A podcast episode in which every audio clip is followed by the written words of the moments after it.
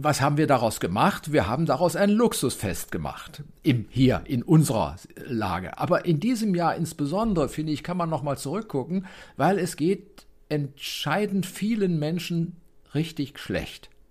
Auch in unserer Gesellschaft. Dass, dass ich mich damit auch verbinde und mal überlege, gibt es vielleicht einen Aspekt, wo ich auch diese Seite mit in das Fest integrieren kann, dass es nicht nur eine Ego-Nummer wird. Wichtig ist, dass dass das nicht nur eine, eine Deklaration ist, sondern, mhm. und deswegen sind wir beim Kernthema zurück, dass, es, dass ich es in ein Ritual kleide. Dann ist es vielfach wirksamer, als wenn ich es jetzt so sage.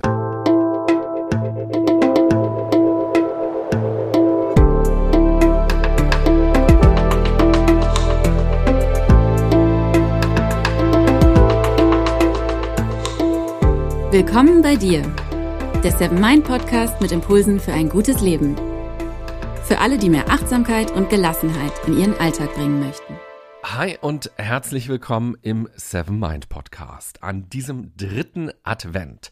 Mein Name ist René Träder und das ist eine ganz besondere Folge, denn ich habe einen Gast und dieser Gast ist die Meditationsstimme aus der Seven Mind App, Paul Kotes. Er ist aber nicht nur die Stimme, er ist auch an der Konzeption der Meditation beteiligt und auch Mitgründer von Seven Mind und vor allem ist er seit vielen, vielen Jahren Zen-Lehrer. Mit ihm möchte ich über das spannende Thema Rituale sprechen. Zu Weihnachten und Neujahr sind ja viele Rituale ganz offensichtlich, aber eigentlich besteht ja unser ganzes Leben aus Ritualen und vor allem, wenn wir etwas verändern wollen, dann lohnt es sich genau dort nochmal anzusetzen. Und damit herzlich willkommen, Paul. Ja, René, gerne. Wie geht es dir hier so kurz vor Weihnachten? Naja, das ist doch nicht so ganz äh, bei mir angekommen, auch wenn die Familie jetzt schon von mir erwartet, dass ich sage, was ich essen möchte zu Weihnachten. Fand ich etwas früh, aber immerhin. Und was willst du essen? Es gibt eine Vorschlagsliste und da darf ich mir was aussuchen.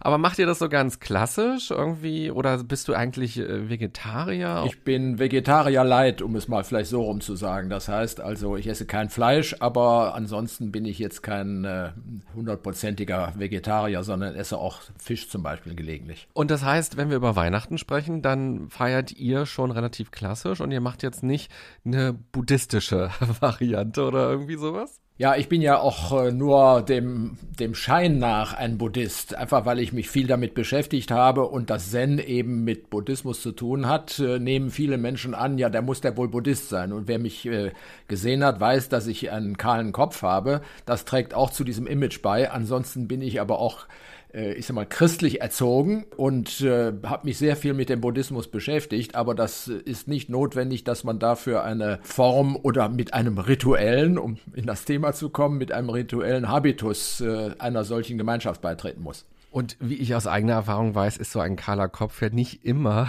eine Lebenseinstellung, sondern manchmal einfach nur eine genetische Voraussetzung, oder? Ach, das ist noch banaler bei mir, das ist einfach praktisch. okay. Aha, praktisch. Da sind wir eigentlich auch schon bei Ritualen. Also Rituale kosten ja irgendwie Zeit und Energie. Man muss sich Gedanken machen, welche Rituale macht man. Und äh, wir können ja gleich mal gucken auf dein Leben. Was würdest du dann sagen, welches Ritual ist das in deinem Leben, das du schon am längsten hast? Welches Ritual begleitet dich schon sehr, sehr lange? Naja, Weihnachten natürlich, das ist so. Ich denke, das geht den meisten Zuhörerinnen und Zuhörern ja auch so, dass wir alle von Weihnachten sehr geprägt sind, weil das ist ja ein, ein Gemeinschaftsritual, das ja kaum vergleichlich ist mit anderen Ritualen. Und das ist bei mir natürlich auch so. Das zieht sich also durch mein ganzes Leben. Ich kann mich nicht erinnern, dass ich jemals ein Weihnachtsfest irgendwo verpasst hätte. Mit der Familie meine ich jetzt. Aber wenn du sagst Weihnachtsritual, das kann ja total verschieden sein. Also in allen Familien wird es ja sehr verschieden gefeiert. Wir haben so ein paar gleiche Sachen vielleicht. Weihnachtsbaum, aber auch da ist es sehr verhandelbar. Stellt man sich einen hin oder keinen oder einen aus Plastik? Da gibt es ja ganz viele verschiedene Varianten. Schmückt man die Palme, die man zu Hause stehen hat? Ähm, da unterscheiden sich ja die Rituale schon sehr. Also gibt es ein Weihnachtsritual, was du tatsächlich auch heute in deinem Alter immer noch hast, was du vielleicht aus der Kindheit auch schon mitgenommen hast, was so typisch für eure Familie ist? Naja, der, der Stil der Weihnachtsrituale hat sich natürlich im Laufe der Jahre stark geändert und heute ist es viel offener und freier. Du kannst, wie du gesagt hast, deine Palme mit äh, LED-Leuchten schmücken und hast schon einen Hauch von Weihnachtsfeeling mit, mit dem Karibik-Aspekt. Also da, da hat sich viel geändert äh, in, der, in den Formen der Rituale, aber ein durchgängiges, eine durchgängige Form ist natürlich das Licht und äh, damit bist du gleich auch bei der, bei der Kernfrage, was Weihnachten vielleicht meinen könnte. Mhm, nämlich das, das Fest des Lichtes, der Erleuchtung? Ja, das ist ein Lichterfest. Das ist ganz eindeutig ein Lichterfest und leicht erklärbar, weil Weihnachten liegt ja am Ende des Jahreswechsels, also jetzt nicht nur kalendermäßig, den haben wir ja frei erfunden, die, wir Menschen, sondern äh, wenn du mal auf den Mondlauf siehst und den Sonnenlauf, ist also am 21. Dezember die Zeitenwende, die eigentliche, wo die Sommerzeit in die Winterzeit übergeht und damit beginnt wieder die längere, beginnen wieder die längeren Tage. Also das ist dann schon ein großer Wechsel, wo es von der Dunkelheit wieder ins Licht zurückgeht. Und da das der tiefste Punkt der Dunkelheit war, äh, oder ist nach wie vor, heute sieht man das nicht mehr, weil alles künstlich beleuchtet ist, äh, wurde natürlich so eine Art Hoffnungsfest gefeiert, ja, wo man sagt, aha, jetzt geht's wieder ans Licht. Denn die dunkle Jahreszeit war natürlich für alle unsere Vorfahren auch immer eine sehr harte Prüfungszeit. Ja, was wir noch in der Form des Advents kennen. Wer sich da ein bisschen auskennt, weiß, Advent ist natürlich auch eine Art Fastenvorbereitung auf dieses Lichterfest. Also wir sind ja tatsächlich heute mit Leuchtreklamen von Werbungen oder das Licht von meinem Laptop und vom Fernseher. Das heißt, wir haben Licht, aber wir spüren ja auch alle in diesen Tagen, wie schlimm das eigentlich ist, wenn um 14 Uhr es langsam schummrig wird und um 15 Uhr ja eigentlich schon dieser Tage es ganz dunkel ist und wir merken, wir sind müde in diesen Tagen und dann ist es eh so kalt und das verändert uns ja ganz toll. Und wenn du sagst, Weihnachten ist ein Lichterfest, es gibt ja ganz viele andere Synonyme noch. Ähm, Weihnachten als das Fest der Liebe oder eben auch Weihnachten als das Fest des Kommerzes, wenn es darum geht, plötzlich ganz viel zu shoppen. Also Weihnachten hat ja ganz viele Gesichter und damit ja auch ganz viele Stressfaktoren schon. Oh Gott, wen muss ich alles treffen? Für wen brauche ich ein Geschenk? Wie groß muss das eigentlich sein? Ist es zu groß? Ist es zu klein? Hier noch hin und da noch hin. Und wir sehen ja in diesem Jahr hat sich das ja plötzlich ganz da verändert, weil bestimmte Rituale weggefallen sind. Allein der Weihnachtsmarkt oder wie feiern wir eigentlich Weihnachten in der Familie? In Berlin gibt es zum Beispiel sehr strenge Regeln. Da dürfen sich nur fünf Leute treffen. In anderen ähm, Regionen dürfen sich zehn Leute treffen. Und das ist ja auch eine ganz neue Erfahrung in diesem Jahr, dass eine Bundeskanzlerin sagt, ihr dürft euch nur zu fünf treffen und ich bestimme ein bisschen, wie euer Weihnachten dieses Jahr aussieht. Was sind deine Gedanken dazu? Ja, das ist natürlich eine große Herausforderung, aber wir sind ja durch, äh, durch diese Zeit schon an andere Herausforderungen gewöhnt, nämlich dass äh, das zentrale Ritual, das wir sonst so im Alltag haben, weggefallen sind. Nämlich durch die Distanzaufforderung ist es nicht mehr möglich, sich noch einmal schlichtweg die Hand zu geben geschweige denn sich um den in die Arme zu nehmen. Und das sind natürlich Rituale, die einen hohen Stellenwert haben im normalen Alltag und einige der wenigen Rituale, die wir gemeinsam alle haben, und zwar fast weltweit. Und die fallen jetzt weg und das ist ein großer Verlust. Da ist der, der, der Ritualwegfall zu Weihnachten ja, retten wir uns ja immer noch irgendwie ein bisschen durch, ja, durch, durch die verschiedenen Dinge, die wir schon angesprochen haben, nämlich äh, durch Symbole wie Licht und äh, Tannenbäume, Geschenke, Früher gehörte das Singen dazu, das ist bei manchen ja auch noch so, aber das ist, äh, ist alles in Gefahr. Es ist eine große Herausforderung, damit umzugehen und dadurch kommen wir nämlich auf den Trichter, wie bedeutend Rituale für unser normales Leben sind, wo wir immer denken, naja, das ist so ein bisschen was Esoterisches oder Spinnertes, das brauchen wir eigentlich gar nicht. Und die Gesellschaft hat sich ja anti-Ritual auch entwickelt. Und das heißt nämlich, sie hat sich äh, stark ähm, rational entwickelt. Also der Fokus liegt nicht mehr auf, auf den Empfindungen und auf dem, was, äh, was wir so gemeinsam äh, vielleicht als Care auch bezeichnen würden, sondern es geht alles um Funktionalität und Rationalität. Und da brauche ich keine Rituale. Ja, Google braucht keine Rituale, obwohl die das auch mitspielen. Ja, wenn du siehst, Google Suchmaschine ist immer irgendeine kleine Spielerei. Und die machen das zu einem Ritual, um zu demonstrieren, hier wird nicht nur Sach Information geliefert, sondern das ist auch eine emotionale Angelegenheit. Mhm, es wirkt ein bisschen menschlicher und ein bisschen persönlicher. Ich freue mich tatsächlich auch immer, wenn ich diese kleinen Dinger sehe und fühle mich dann irgendwie auch angesprochen dadurch. Aber klar, es ist natürlich ein Trick von diesem technischen äh, Konzern, mich natürlich auch daran irgendwie ein bisschen zu binden an der Stelle. Naja, ich will das gar nicht nur als Trick abtun. Ich finde das segensreich, dass das äh, auch im knallharten Business not möglich ist. Und es gibt ja viele andere Firmen, weil das ist ein Zeichen dafür, äh, dass es nicht nur um die Funktionalität geht, sondern dass es auch um etwas anderes geht, dass der, dass der Kunde oder der User auch eine emotionale Bindung haben kann und könnte. Und emotionale Bindungen entstehen eben nicht über die Vernunft, ja, sondern entstehen übers Herz. Und fürs Herz sind Rituale unverzichtbar. Ja, ein Ehering zum Beispiel, ja, ist das ideale Ritual oder die Hochzeit als solche natürlich. Ja, also es gibt eine ganze Reihe von naheliegenden Ritualen, die wir dringend brauchen, weil wir auf diese Weise unsere Emotionen austauschen können. Viel besser als mit so, ah, selbst so ein kleines Herzchen auf WhatsApp oder sonst wo ist auch ein Ritual, mhm. nicht sonst. Du hast ja gerade auch gesagt, wie wichtig Rituale für uns Menschen sind. Vielleicht weißt du es, vielleicht hast du aber auch so eine Idee. Was glaubst du denn, haben, wann haben Menschen angefangen, Rituale zu entwickeln? Ich bin jetzt kein Anthropologe, aber das dürfte, wenn meine, meine Einschätzung richtig ist, dürfte das mit dem Beginn der Bewusstwerdung des Menschen stattgefunden haben. Also in dem Moment, wo der Mensch sich als Mensch selbst bewusst wird, also der Auszug aus dem Paradies, jetzt mal als Geschichte, hat der Mensch natürlich versucht, sich da irgendwie miteinander zu verbinden. Und, und, und die Verbindung erfolgt im Allgemeinen eben nicht über das Funktionale, sondern über das Rituale. Ja, und deswegen glaube ich, ist Ritual ist eine ganz zentrale Erfahrung für das Gemeinschaftsleben von Menschen. Ja, Tiere haben relativ selten Rituale, wenn ich das richtig weiß aber bestimmt haben die Gewohnheiten, die so sozusagen in die Richtung gehen. Ja, ich muss auch an so Bestattungsrituale denken. Da können wir ja relativ weit zurück in die Geschichte gucken, weil man immer wieder Städten findet, wo man feststellt, ah, da sind vor zig äh, Millionen Jahren wahrscheinlich Menschen in irgendeiner Weise bestattet worden und die sind nicht einfach nur abgelegt worden oder verbuddelt worden, sondern da gab es irgendwie auch eine Zeremonie, da sind Opfergaben mit reingelegt worden oder was auch immer, je nach Kultur und ähm, nach Geschichte, ja.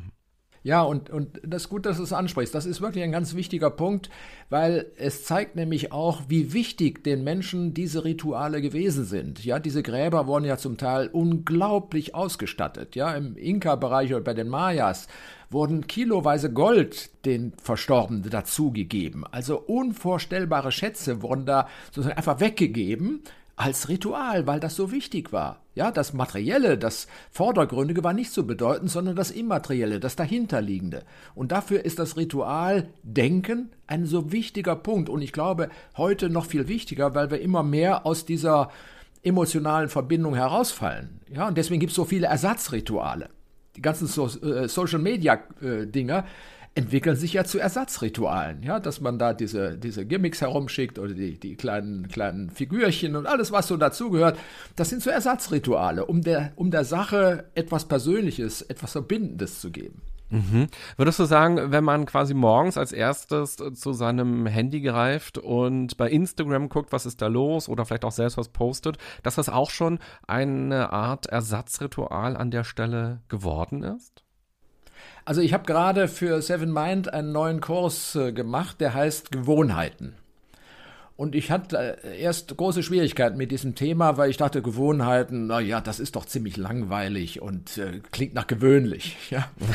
und ich habe mich dann etwas mehr damit beschäftigt und muss sagen, ich bin da auf eine wirkliche Goldgrube gestoßen, weil, und ich komme wieder auf die Rituale zurück gleich, weil die äh, Gewohnheiten sind so tief in uns drin dass sie dann irgendwann auch rituellen Charakter bekommen. Ja, und wir sind uns unserer Gewohnheiten sehr selten und sehr wenig bewusst. Und deswegen glaube ich, ist der Umgang mit Ritualen und das Bewusstmachen von Ritualen eine wichtige Funktion, um auch die eigenen Gewohnheiten, die sich dann ritualisieren, wie du gesagt hast, um diese, diese Gewohnheiten auch nochmal neu unter die Lupe zu nehmen. Denn da sind viele Gewohnheiten dabei, wo wir in die Phase eines Junkies gekommen sind und das nicht merken. Weil das ist doch normal. Mache ich immer so. Machen wir immer so. Mhm. Und das ist dann eine Gewohnheit, die sich dann ritualisiert und nicht mehr in Frage gestellt wird. Und das ist auch das sozusagen gleich die andere Seite von Ritualen, nämlich auch Rituale haben natürlich etwas äh, reglementierendes. Ja, du hattest das mal eben angesprochen. Früher war das sehr streng, wie Weihnachten abzulaufen hat. In vielen Familien ist das immer noch so. Ich sehe das bei den Kindern. Da muss das die Tür geschlossen bleiben, bis da irgendwo drinnen was klingelt. Ja, ist natürlich kindisch jetzt von der Funktionalität her, aber als Ritual ganz wichtig. Aber wenn es manisch wird, dass ich gar nicht mehr anders kann, und es muss so sein, und die Kinder fangen an zu heulen, wenn es nicht so ist, dann kriegt die Sache auch eine, eine etwas kompliziertere Komponente. Wenn wir jetzt über Rituale und Gewohnheiten sprechen, kannst du uns noch mal genauer erklären, wo ist der Unterschied und wo ist die Gemeinsamkeit? Ja, Rituale ist ja eine Bildersprache. Ja, wir versuchen also über Bilder Dinge zu sagen, die wir sonst nicht sagen können. Wenn ich jetzt die Hände zusammenlege und sie dir zuwinke, ist das sofort ein Signal für dich, das eine bestimmte Bedeutung hat. Oder ich richte den Daumen hoch. Ja, ist ein, ein ganz einfaches Ritual, das jeder sofort versteht. Das ist positiv, zustimmend oder selbst die Mimik sind Rituale ja, die, die wir gar nicht mehr merken, weil das ist normal. Wenn ich mich ärgere, ziehe ich das Gesicht zusammen, die Augenbrauen, runzel die Stirn. Ja, früher in der, in der Vorzeit wurden die Zähne gefletscht. Ja, das haben wir vielleicht nicht mehr so. Also wir kommen damit ab von den, von den fröhlichen Ritualen, die es natürlich überall geben sollte und muss, aber die haben auch immer sozusagen einen, wie alles im Leben, haben die auch eine Schattenseite. Ja, Rituale, auf die wir uns zu sehr ähm, verpflichtet fühlen, ja, nutzen nicht mehr, sondern sind dann nur noch eine Gewohnheit, die wir machen, aber wo wir, die inhaltsleer sind. Mhm. Das ist wie mit den Weihnachtsliedern. Da gibt es viele Menschen, die singen dann in der Kirche Weihnachtslieder, aber sie haben überhaupt keinen Bezug mehr dazu. Ja, es ist dann schön heimelig und der, der Klang und das ist so ein bisschen mitnehmend, aber sie machen ein Ritual, zu dem sie innerlich keinen wirklichen Bezug haben. Mhm, ja, das finde ich spannend. Also das heißt, wenn ich dich richtig verstehe, dann können Gewohnheiten auf der einen Seite eine Art Vorstufe für Rituale werden, aber wenn Rituale irgendwann inhaltsleer sind und nur noch praktiziert werden aus Gewohnheit, dann sind sie eigentlich kein Ritual an der Stelle mehr, sondern nur eben eine Gewohnheit. Ja, wir, wir kennen das ja im, im Berufsleben. Ja, wer, wer mit, äh, jetzt im Moment ist das nicht mehr so, doch gibt's immer noch, aber mit Sitzungen viel zu tun hat, weiß, dass Meetings, Sitzungen oft eben geheime Rituale haben. Mhm ja, wer wann was sagt, warum was gesagt wird, was man so sagt. Ja, das, das äh, ordnen wir nicht unter Rituale ein, weil uns, äh, weil wir denken, das ist so einfach nur Psychokram, ja, oder, oder das ist einfach so. Wir, wir hinterfragen es nicht. Aber es sind in vielen Fällen auch und in vielen Firmen dann etablierte Rituale, wie es denn zu geschehen hat, wer wann was sagt und mit welcher Bedeutung wer was sagt. Wenn wir uns jetzt nochmal angucken, die Rituale, die ins Wanken gekommen sind im Jahr 2020 durch Corona, da hast du ja schon ein ganz großes, wichtiges Ritual angesprochen, nämlich das Handgeben oder auch das Umarmen. Und das habe ich bei mir selbst beobachtet, wie komisch sich die Treffen im März, April, Mai angefühlt haben. Und wenn ich also wusste, wir dürfen uns jetzt nicht umarmen, das wäre jetzt irgendwie komisch, das fühlt sich falsch an. Oder auch ähm, berufliche Kontakte Business-Kontakte, wo man dann eben in, jemanden kennengelernt hat und sich nicht die Hand gegeben hat zur Begrüßung, sondern einfach so reingeschleudert ist. Das hat sich irgendwie. Oder nur den Ellenbogen. Ja, genau. Das hat das sich. noch schlimmer, das, das hat sich irgendwie falsch, unhöflich angefühlt. Oder eben auch im Freundeskreis, wenn man sich nicht umarmt hat, hat es sich irgendwie auch so distanziert angefühlt, als ob man miteinander einen Konflikt irgendwie hätte, als ob es einen Grund quasi, einen zwischenmenschlichen Grund gäbe, warum man das nicht macht. Und dann hat man natürlich versucht, über das Gespräch Gespräch oder über wie man miteinander eben dann umgeht, diese Nähe herzustellen. Aber dieses sich nicht umarmen hat sich für mich unglaublich komisch angefühlt. Und jetzt sind wir ja Ende des Jahres. Jetzt ist das schon so normal geworden. Ich treffe jetzt Leute. Äh, ich habe auch sehr liebe Kollegen, mit denen ich auch befreundet bin. Und ich habe neulich äh, zwei getroffen ähm, auf der Straße. Und normalerweise hätten wir uns umarmt. Und da standen wir einfach nur richtig deppert auf der Brücke und haben gesagt, oh ja, hallo, das ist ja schön, dass wir uns hier sehen. Wie geht's dir denn? Und irgendwie dachte ich mir, ah, mir fehlt das aber trotzdem. Also irgendwie ist es ein bisschen zur Gewohnheit geworden schon, dass man sich nicht mehr umarmt, dass man sich nicht mehr die Hand gibt, dass man maximal den Ellenbogen gibt. Auf der anderen Seite gibt es dann doch noch Momente, äh, wo sich das komisch anfühlt. Was ist denn deine Einschätzung? Was verändert das bei uns und vor allem aufs nächste Jahr gesehen? werden wir da wieder hinkommen oder wird das immer so ein negatives Ritual sein im Sinne von, uh, das ist gefährlich, jemanden zu umarmen, das ist gefährlich, die Hand zu geben, das ist unhygienisch, das gehört sich nicht? Ja, das ist ein gewisses Risiko, ähm, dass das so gehen könnte, dass man auf diese Weise noch weiter weggezogen wird, weil es alle so machen von menschlichen Ritualen, zwischenmenschlichen Ritualen. Das ist ein Risiko. Äh, ich habe eher die Idee, dass das Gegenteil passiert, nämlich weil wir durch diesen Defizit, dieses Defizit, das du gerade beschrieben hast, nämlich erstmal merken, wie wichtig uns solche simplen kindischen Sachen wie Rituale sind. Ja, also da bin ich zuversichtlich, dass das irgendwann kommt und, und auch das Gespräch, das wir jetzt führen, ist ja auch ein Beweis dafür, dass da offensichtlich irgendetwas noch klärungsbedürftig ist. Mhm. Also es kommt zurück, würdest du sagen. Ich habe das große Zutrauen, dass es äh, stärker zurückkommt als, äh, als vorher, dass wir durch diese Krise erstmal gemerkt haben, wie wichtig solche, solche Facetten unseres Lebens sind, die sich in Ritualen zeigen. Das ist ja alles eine Frage der, der Grundhaltung, wie ich auf das Leben schaue. Wenn ich nur funktional auf das Leben schaue, dass ich irgendwie durchkomme, brauche ich keine Rituale. Ja, dann bin ich aber eher schnell beim Roboter. Ein Roboter braucht sich nicht zu umarmen. Wozu?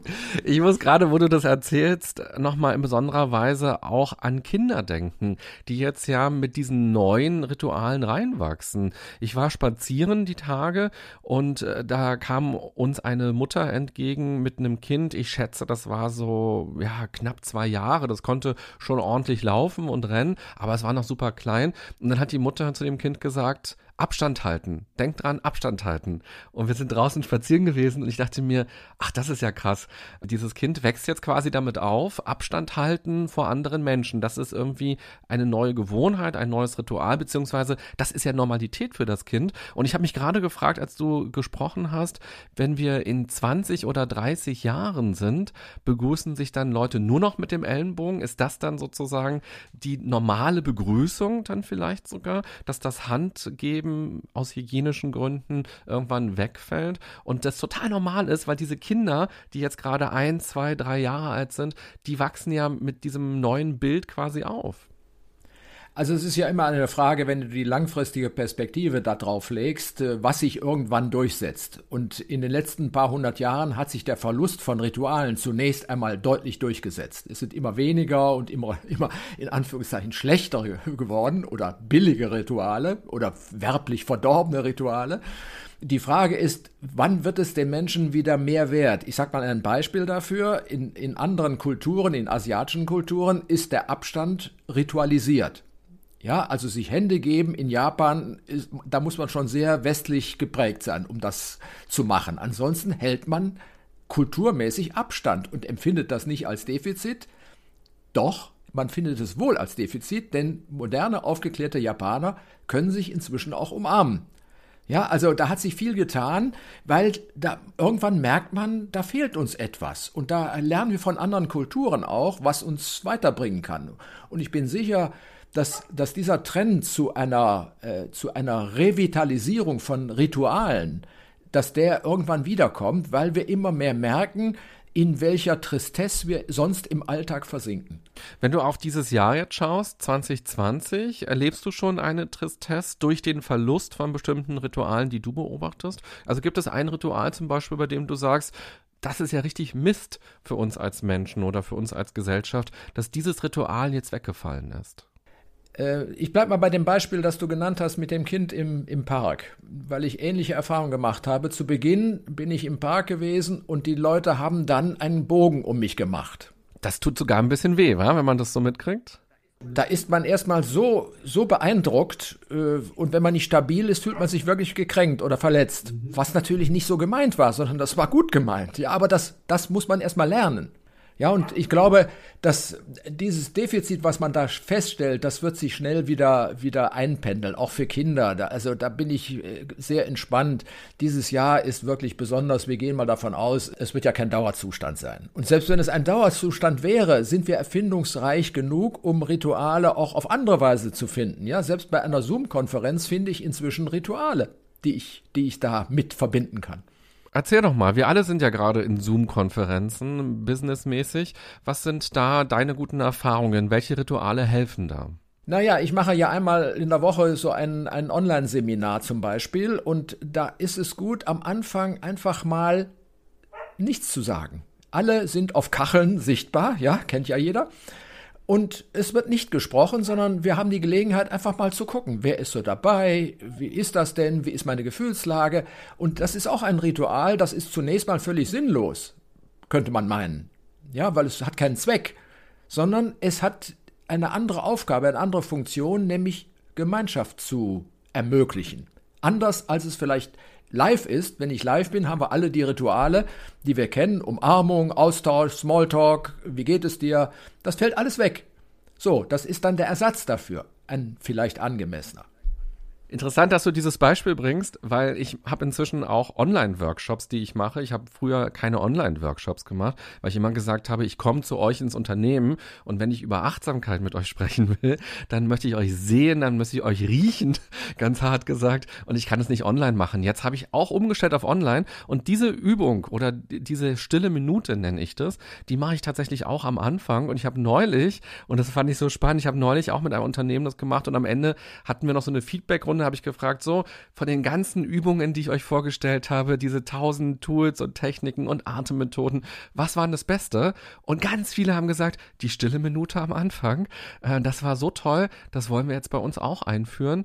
Ähm, und das fand ich total schön, ähm, dass die das so positiv erlebt haben, weil sie auch gesagt haben, unser Alltag ist so stressig, wir switchen von einem Videomeeting zum nächsten und einfach mal am Anfang wirklich ankommen zu können, die Gedanken nochmal zu sortieren, die Emotionen zu sortieren konzentrieren und einfach nur mal in Stille dazusitzen und auch mal zu gucken, ach, wer ist denn jetzt alles hier, ähm, dass das ein ganz anderes Gefühl plötzlich ist, ja.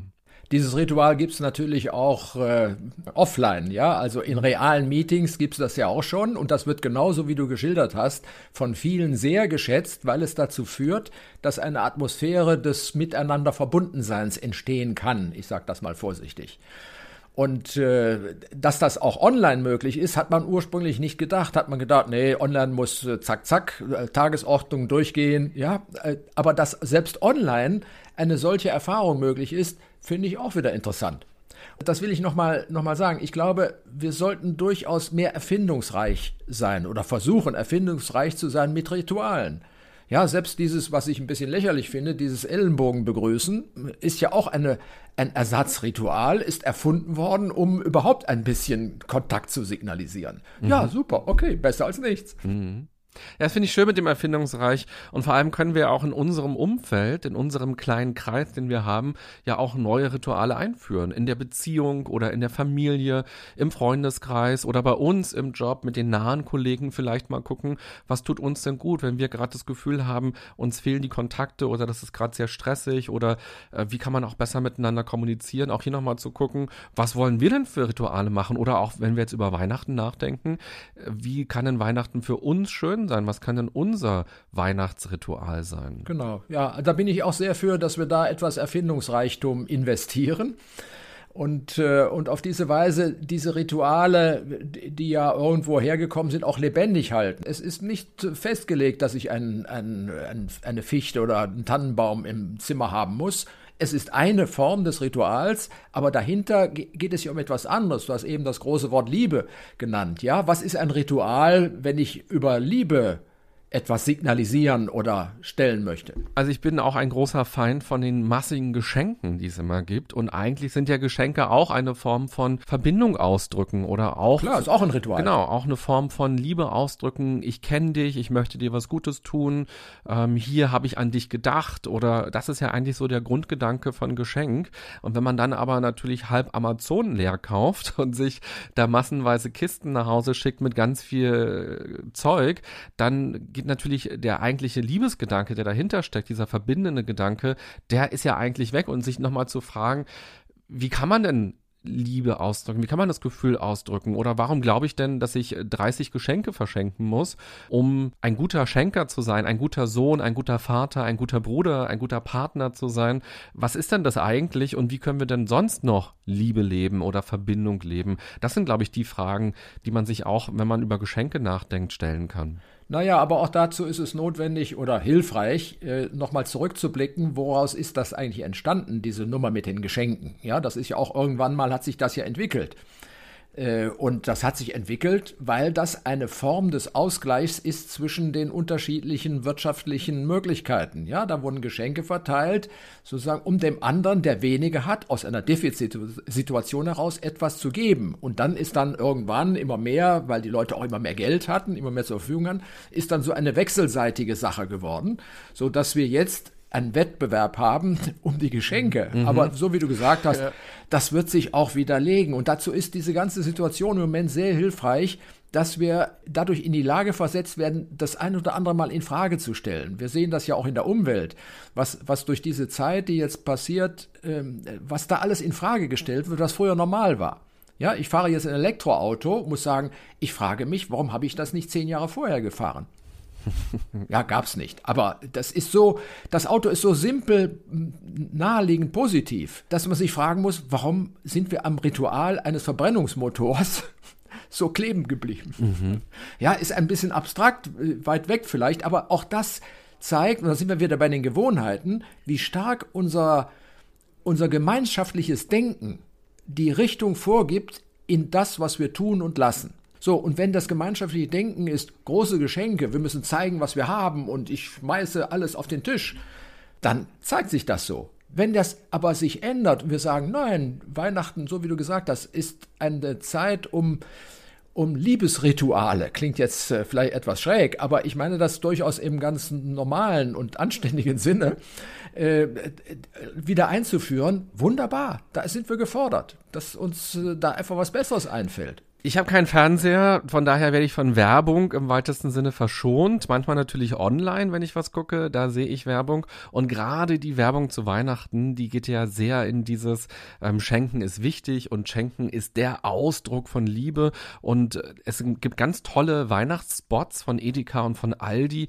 die ja wirklich sehr viel Geld investieren in diese kleinen Kinofilme, muss man ja schon fast sagen, die ganz liebevoll und ganz hochromantisch und emotional ähm, dargestellt werden und wo aber natürlich auch auch ein Familienbild häufig vermittelt wird, was mit dem realen Familienbild in ganz vielen Familien gar nicht so wahnsinnig viel zu tun hat. Man sieht immer sehr viel Harmonie und alle sitzen in einem ganz tollen, riesigen Wohnzimmer äh, mit ganz tollen Möbeln und Licht und alles ist so schön und alle Menschen ja, genau, sind so genau, schön. Genau, alle Klischees werden da bedient. Genau. Ein, ein lustiger Hund springt da herum und ja, die Sonne scheint durchs Fenster. Mhm. Also es ist ein, ein Leben wie im Paradies.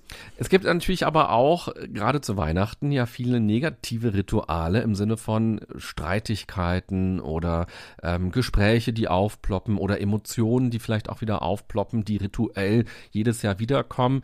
Ähm, negative Sachen, wenn man an die Familie denkt oder wenn man sich dann plötzlich trifft in dieser Runde. Man hat sich das ganze Jahr nicht gesehen. Onkel, Tante, Geschwister, Großeltern, alle sitzen an diesem Tisch und da sieht man vielleicht auch nochmal, wie sehr sich unsere Gesellschaft gewandelt hat. Alle diese Menschen haben ja ganz eigene Rituale in dieser sehr individuellen Gesellschaft, in der wir gerade leben. Und plötzlich versammelt man sich zu Weihnachten und muss irgendwie was Gemeinsames draus machen und das kracht.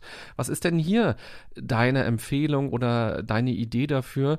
Wie kann man denn ja, das Streitritual über Weihnachten äh, mal nicht hinbekommen? Wie kann man denn gemeinsam ein Ritual vielleicht als Familie entwickeln, obwohl jeder so andere Bedürfnisse und Interessen hat? Naja, es wird schwer sein oder es wird möglich sein, sogar den gemeinsamen Nenner zu finden. Und äh, da braucht es ein bisschen Selbsterforschung und ein bisschen Offenheit. Äh, und dazu nochmal zurück zu, zu der Idee vom christlichen Weihnachten. Das ist ja aus der, aus der Armseligkeit der Geburt Jesu entstanden. Und daraus ist auch die Geschenkidee ja so ein bisschen mit verbunden, die drei Könige, die da Geschenke bringen. Und, äh, und weil dieses Kind so armselig in diesem Stall geboren worden ist, braucht es viel Unterstützung. Was haben wir daraus gemacht? Wir haben daraus ein Luxusfest gemacht. Im, hier, in unserer Lage. Aber in diesem Jahr insbesondere, finde ich, kann man nochmal zurückgucken, weil es geht entscheidend vielen Menschen richtig schlecht. Auch in unserer Gesellschaft. Da ist nichts mit schönem, klischeehaften Weihnachten la Edeka. Mhm. Nichts. Und sich dessen zu, bewusst zu werden, was nicht heißt, dass ich mir dadurch das Weihnachtsfest vermiesen lasse, aber dass, dass ich mich damit auch verbinde und mal überlege, gibt es vielleicht einen Aspekt, wo ich auch diese Seite mit in das Fest integrieren kann, dass es nicht nur eine Ego-Nummer wird. Ah, wir treffen uns alle wieder, du kriegst ein tolles Geschenk oder ich krieg ein tolles Geschenk, ja, und wir essen einen dicken, fetten Braten und das war's. Und ich glaube, damit nimmt man dem Ritual die tiefere Bedeutung, die eigentlich dahinter stecken sollte, hinter jedem Ritual. Dann ist es nur noch eine, eine Maskerade, ein, ein vordergründiges Fest. Das heißt, wenn wir jetzt deine Idee mit Leben füllen, dann würde das bedeuten, zu gucken, wenn es uns als Familie gut geht, aber vielleicht zu helfen anderen Familien, denen es nicht gut geht oder anderen Menschen, denen es nicht gut geht, dass wir also hinsehen und schauen, gerade in diesem Jahr, wer hat denn zum Beispiel finanzielle Verluste, wer hat äh, psychische Probleme vielleicht auch in besonderer Weise in diesem Jahr bekommen? Ja, ich will das nicht nur jetzt als äh, sozusagen als, als besserwisserische Bedienungsanleitung verstanden wissen, wo man sagt, aha, ihr müsst jetzt bitte der, der Tafel was spenden oder also Möglichkeiten, da was zu tun, gibt's unendlich. Was ich meine ist, dass, dass wir den Gedanken äh, an diese Seite des Festes nicht verlieren und uns die Offenheit halten, zu, zu, sozusagen mitzufühlen, mitzuleiden ja, ohne dass wir jetzt da in eine Tristesse verfallen, sondern das kann auch ein Moment sein, so wie wir das eben hatten, dass man mal innehält und sagt, ja, lass mal mal bedenken, was so in der Welt im Moment passiert, wo wir hier Weihnachten feiern.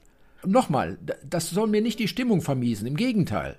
Ja, es kann helfen, dass da eine positive, bessere Stimmung entsteht, wenn ich diesen Aspekt nicht verdränge und ihn offen lasse, im Sinne von möge es Ihnen gut gehen. Mhm. Also eine empathische Haltung, vielleicht auch eine Haltung von Dankbarkeit und das, was man selbst hat, auch nochmal zu würdigen und nicht ja. als normal und noch eins drauf und Luxus unbedingt, sondern zu sagen, hey, toll, was wir haben, vielleicht haben wir auch Verluste erlitten, vielleicht haben wir auch Probleme bekommen, aber wir haben auch Dinge, die uns gut tun oder wir haben Dinge, für die wir dankbar sein können und aber auch nochmal dieser empathische Moment zu sagen, da sehen wir auch Leid in der Welt, da sehen wir Traurigkeit, da sehen wir Kriege, was auch immer. Und äh, das nicht aus dem Blick zu verlieren. Ja, aber, aber René, weißt du, wichtig ist, dass, äh, dass das nicht nur eine, eine Deklaration ist, sondern, mhm. und deswegen sind wir beim Kernthema zurück, dass, es, dass ich es in ein Ritual kleide, dann ist es vielfach wirksamer, als wenn ich es jetzt so sage. Ja, wenn wir jetzt hier drüber sprechen, kann man sagen, ja, stimmt, haben die eigentlich recht, ist bestimmt so, ja, jeder wird da weitgehend zustimmen, behaupte ich mal. Aber solange ich das nicht in ein Ritual kleide, bleibt das wertlos, heißt das nichts. Und erst das Ritual schafft diese Verbindung, ohne dass ich jetzt mein Vermögen nach Afrika schicke, um denen alle zu helfen, ja, was relativ unrealistisch ist, Rituale ist ja eine Art stattdessen. Mhm. Ja, ein Spiel stattdessen. Mit den Kindern einen Brief zu schreiben, wo solche Aspekte drin berücksichtigt werden, ist eine Idee dafür. Ja, oder, oder es gibt, man, deswegen meine ich das auch mit dem sich was einfallen lassen. Ja, oder man sammelt einfach mal unter den Gästen. Ja, als Ritual. Und ein Brief schreiben, an wen wäre das dann? An den Weihnachtsmann, an das Schicksal, an den lieben Gott, an wen auch immer. Ja, da ist jeder, jeder aufgerufen, eine Instanz zu finden, die wichtig genug ist, es aber sozusagen in eine Form zu bringen, ist das Wichtigste dabei. Ja, und, und da kann man eine Kerze zu anmachen. Also das kann man sehr schön zelebrieren, wenn man das möchte. Ja, an Kerze anzünden muss ich gerade auch schon denken. Das ist ja auch ein Ritual in der Kirche. Auch da gedenkt man ja zum Beispiel der Toten oder man sendet Wünsche für jemanden los, in dem Fall, indem man die Kerze eben anzündet. Genau. Oder an Thanksgiving muss ich gerade auch denken. Das ist ja auch ein Ritual, wo man eben da sitzt als Familie oder als Freundeskreis und eben auch diese Dankbarkeit für das Jahr, für die Momente, für die Interaktionen auch nochmal ausdrückt an der Stelle. Und man hört es gegenseitig, man halt nochmal inne, man überlegt, wofür bin ich denn eigentlich dankbar. Auch das ist ja ein sehr schönes Ritual. Ich habe dich am Anfang gefragt, was deine Rituale sind oder was das eine Ritual vielleicht ist, was dich über ein Leben schon begleitet. Da hast du in Richtung Weihnachten geantwortet. Wenn wir das mal mit Weihnachten jetzt kurz außen vor lassen, sondern du nur auf dein Leben als Paul denkst, was ist so eins deiner wichtigsten Rituale, die du tatsächlich pflegst in deinem Leben, die dich schon lange begleiten und über die du vielleicht auch sagen würdest, die helfen dir im Leben oder die bedeuten dir etwas? Also im ganzen Leben kann ich jetzt kein Ritual entdecken, was da reinpasst in deine Frage, aber es haben sich natürlich viele Rituale im Laufe meines Lebens entwickelt. Äh, und ein Ritual ist natürlich äh, das, jeden, das tägliche Innehalten, das Zurücktreten, sich mal in die Beobachterrolle zu begeben, mal den Dingen ihren Lauf zu lassen und das in den unterschiedlichen Formen, entweder durch ein Mantra oder durch einfach durch Stille, durch Meditation oder durch Musik. Wenn, wenn möglich, jeden Tag höre ich äh, Reiki-Musik. Das ist zum Ritual geworden, um den Tag einzustimmen und wieder auszustimmen. Das ist wie ein Geschenk, das ich nicht netto übergebe, sondern das verpacke ich schön. Ja, so ähnlich ist das auch. Sehr schön. Also Paul, ich fand es super, dass wir uns hier zusammengesetzt haben, ja auch übrigens über Zoom und eine kleine Videokonferenz gemacht haben und uns ausgetauscht haben. Und für mich ist nochmal deutlich geworden, wie viel in Ritualen drinsteckt. Wenn man über Rituale nachdenkt, dann fallen einem natürlich wirklich erstmal diese großen Feste ein, all die Dinge, die wir so über die Tradition überliefert bekommen haben, aber sich hier auch nochmal zu fragen, was ist denn eigentlich ein Ritual? Es ist ein stattdessen, das fand ich gerade sehr schön, was du zum Ende hin auch nochmal gesagt hast. Und dass wir auch sehr kreativ sein dürfen, auch Rituale über Bord werfen, aber dann eben auch neue finden, die wir leben wollen und die wir tagtäglich dann vielleicht auch oder zumindest regelmäßig mit Leben füllen und schauen, wie wollen wir denn leben, weil Rituale eben so wichtig sind. Vielen Dank, Paul. Ja, gerne. Möge die Übung gelingen. Und da setzen wir ja auch noch mal übernächste Woche an, denn am 27.12. gibt es eine zweite Folge mit uns beiden und da wollen wir über Wünsche und Vorsätze sprechen und da werden wir sicherlich auch noch mal über das Thema Gewohnheiten sprechen, denn wenn man Vorsätze umsetzen will, dann kommt man ja nicht drum herum, über Gewohnheiten nachzudenken und irgendwie sind wir dann ja auch wieder bei dem Thema Rituale, aber dann noch mal in Hinblick darauf, wie möchte ich mein Leben, meine Zukunft oder meine Ziele gestalten. Da freue ich mich dann auch schon mal sehr ja. drauf, dass wir uns in zwei Wochen wieder hören. Ja, es bleibt spannend. Danke erst einmal. Und liebe Podcasthörerin, lieber Podcasthörer, wenn du bis dahin mehr von Paul hören und erfahren willst, dann scroll doch bei den Folgen hier im Podcast mal ein bisschen weiter nach unten. Wir haben uns nämlich vor einiger Zeit schon mal getroffen, da dann nicht über Videokonferenz, sondern tatsächlich face to face in einem Raum mit umarmen wahrscheinlich sogar. Und da haben wir zwei Podcast-Folgen aufgenommen und da hat Paul davon erzählt, wie er eigentlich zum Zen gekommen ist, was für ihn Meditation bedeutet und wie er Achtsamkeit in sein Leben integriert. Also hör auch da sehr gerne rein. Nächste Woche gibt es eine Solo-Folge von mir und in der übernächsten Woche hören wir uns nochmal hier mit Paul zusammen. Also bis bald, bye bye, sagt René Träder.